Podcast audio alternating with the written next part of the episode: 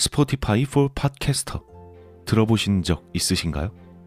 팟캐스트를 가장 쉽고 빠르게 만들 수 있는 플랫폼입니다. 반갑습니다. 기담 채널의 브레이든입니다. 이 스포티파이 for 팟캐스터에서는 핸드폰이든 컴퓨터든 바로 팟캐스트를 녹음할 수 있는 제작 툴을 제공합니다. 또 배경 음악이나 전환 효과음, 그 외에도 많은 기능들을 무료로 제공하고요. 그리고 여기서 끝이 아니라 여러분들이 이렇게 만든 컨텐츠를 스포티파이 for 팟캐스터를 통해서 애플 팟캐스트, 구글 팟캐스트, 그 외에도 여러 가지 다른 플랫폼들에 한 번에 배포하고 한 곳에서 관리할 수 있습니다. 바로 스포티파이 for 팟캐스터에서 말이죠. 나도 팟캐스트를 한번 해보고 싶었는데 어려워서 하지 못했던 분들 스포티파이 for 팟캐스터 앱을 다운로드 받고 지금 바로 시작해 보시기 바랍니다. 그럼 오늘의 이야기 시작하도록 하겠습니다. 재미있게 즐겨주시길 바랍니다.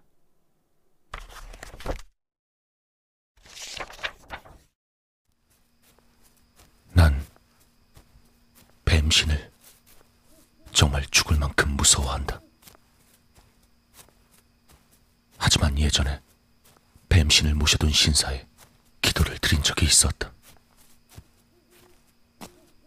같은 반이었던 K와 S 그리고 H를 죽여달라는 내용의 기도였다.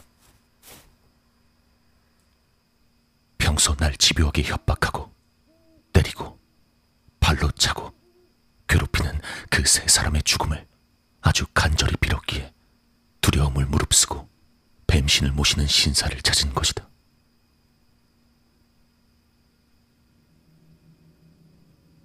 내가 기도를 드렸던 신사는 사실 사람이 거의 출입하지 않는 황폐한 곳이었는데 어릴 적부터 마을 어른들이 절대 들어가선 안 되는 곳이라고 단단히 주의를 주었던 곳이다. 마을의 할아버지 한 분이 뱀신과 신사에 대해 이렇게 말씀하셨다. 절대로 이롭지 못한 신이다. 가까이 해서도 안 되고 괜히 그곳이 황폐화된 게 아니야. 그 신을 모시던 놈들도 하나같이 미친 사람들 뿐이었다. 지금 너희들은 전혀 모르겠지만 말이다. 그 신사의 특징이 있다면 입구에 있던 사자상 양쪽이 전부 목 부분이 부서지고 없다는 점이었다. 신사를 세웠을 당시엔 존재했겠지만 시간이 지나 누군가에게 파손되어 사라졌다고 했다. 다만 사자상 자체는 뱀신을 억제하기 위해서 예전에 누군가 그곳에 설치했다는 말이 있는데 확실한 것인지는 알 수 없었다. 뱀신에게 소원을 비는 방법은 처음은 뱀신의 동상 앞에서 소원을 담아 기도를 하는 게 그 시작이다. 반드시 늦은 밤에 해야 하며 스스로 기도하는 것을 절대로 남에게 들켜선 안 된다. 그리고 소원을 성취한 당일 늦은 밤 신사로 와서 빈 종이에 본인이 원했던 소원이 이루어졌다고 작성한 뒤 뱀신의 동상 앞으로 와 그 종이를 태우면 의식은 마무리되는 것이다. 학교에서 절 뱀신의 동상 앞에서. 내가 소원을 비는 순간 어디선가. 목소리가 들려왔다. 소원은 들어줄 수 있지만 너도 대가를 지불해야 한다. 감당할 수 있겠느냐? 네, 뭐든지 하겠습니다. 알겠다. 그 말을 끝으로 목소리는 사라졌고 이후 뱀신이 내 소원을 받아들인 것인지 K, S, H 이 세 사람은 순서대로 사망했다. 각각 상해, 교통사고, 그리고 화재가 원인이었다. 그들 세 명이 모두 죽은 뒤 난 다시 신사로 와서 종이에 소원이 모두 이루어졌다고 작성한 뒤 뱀신의 동상 앞에서 그 종이를 태웠다. 어둠 속에서 뱀신이 기뻐하는 것이 느껴졌고 또다시 머릿속으로 말이 들려왔다. 소원은 이루어졌으니 이젠 네가 대가를 치를 차례다. 뱀신이 원하는 것을 듣는 순간 나는 온몸이 굳어버렸다. 드디어 나를 괴롭혔던 세 사람으로부터 해방될 수 있었지만 그에 따라 지불해야 하는 대가를 직접 들으니 매우 암담했다. 뱀신이 원했던 것은 바로 다른 사람의 목숨이었다. 남자 한 명의 목을 쳐서 신사에 바치라고 했기 때문에 매우 두려웠지만 지키지 않았을 경우 뱀신에게 보복을 당할까 두려워 가만히 있을 수 없었다. 결국 동네에 있던 노숙자 한 명을 돈과 먹을 것으로 유인해 저녁에 신사로 데리고 온 뒤 그를 살해하고 도끼로 머리를 잘라 신사에 바쳤다. 머리를 잘라 신사에 공양하는 순간 머리부터 발끝까지 전기 충격 같은 것이 느껴졌다. 아마 뱀신이 기뻐하고 있다는 뜻인 것 같았다.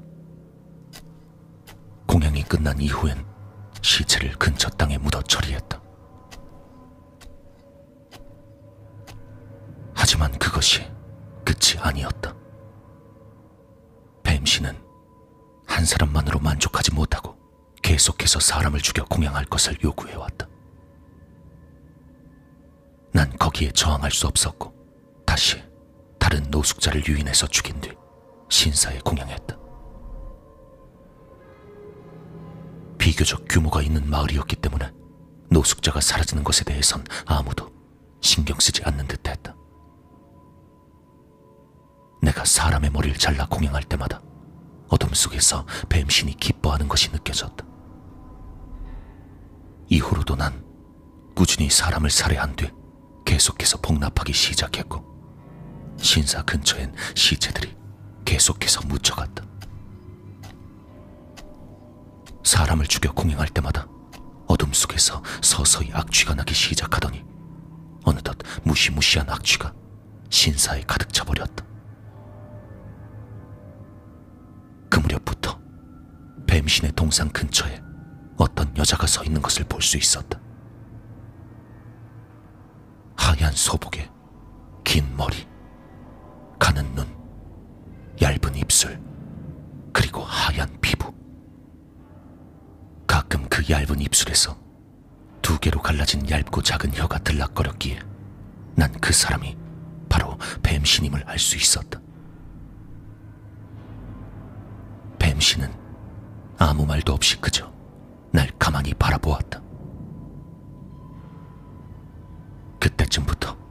아무리 공물을 바쳐도 뱀신이 만족하는 그 오묘한 느낌을 받을 수 없었기에 난 뱀신의 의도가 궁금해졌다. 그리고 어느 순간 난 이해할 수 있었다. 이제 더 이상 노숙자만으론 뱀신을 만족시킬 수 없었다. 지금보다 더 많은 사람, 그리고 더 어린 사람의 공양을 원하고 있던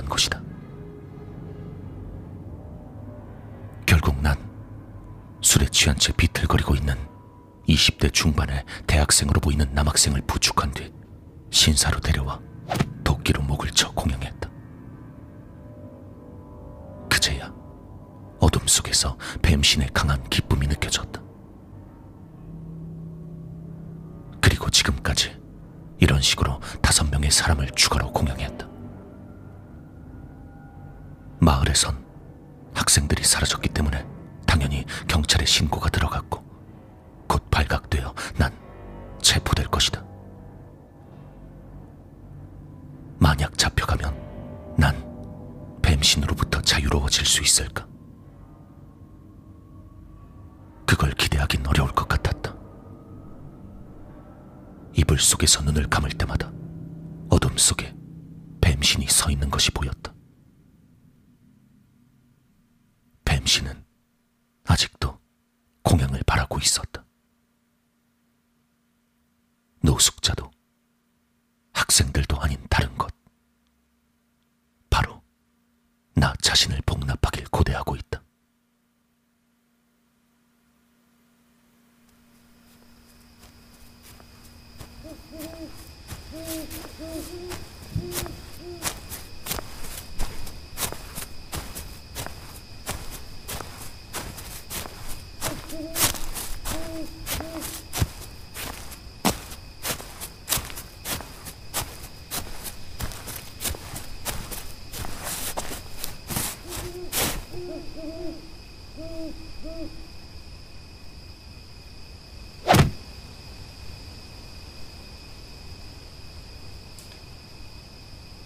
Thank you.